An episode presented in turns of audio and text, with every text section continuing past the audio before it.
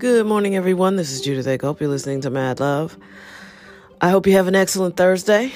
Um, I remember 10 years ago, this uh, time I was burying my dad. It was super sad, cold and snowing back east. It was terrible. Worst day ever.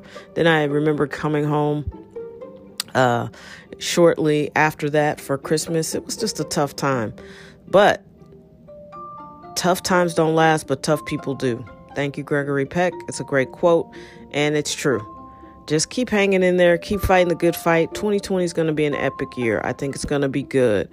I haven't talked much about this impeachment thing. I'm not really sure people understand just because you get impeached doesn't mean you're out of office. I don't know what's going to happen.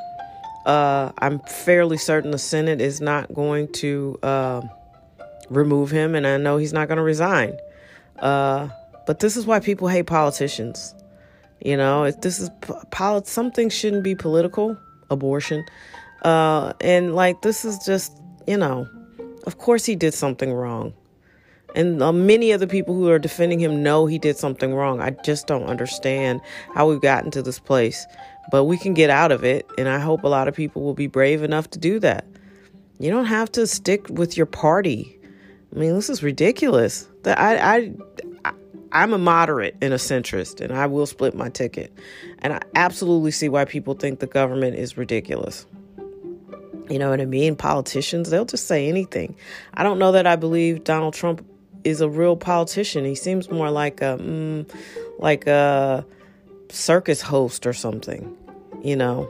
But as long as the status quo of that party can be satisfied with what he has done for them, they'll let him be the puppet master up there. You know, I don't really think they believe he's in control. I don't know how they can do that, but eh, I mean, it's just incredible. And I get why people are over politics and politicians and government. Because at the end of the day, if you want a certain life, you're going to have to be the one to do it yourself. You know, looking to the government or the president you know, I just don't get it. I really don't. And that's why I haven't talked about the impeachment because I don't think that's going to do anything. It's only strengthening his base, which makes me nervous because it's like his base, they might just be in a cult. Like, it's like, are you sure you're not in a cult? Because some of this stuff sounds wacky and you know it. I don't know. I just know this. I can't control that, so I don't worry about it. It just is what it is.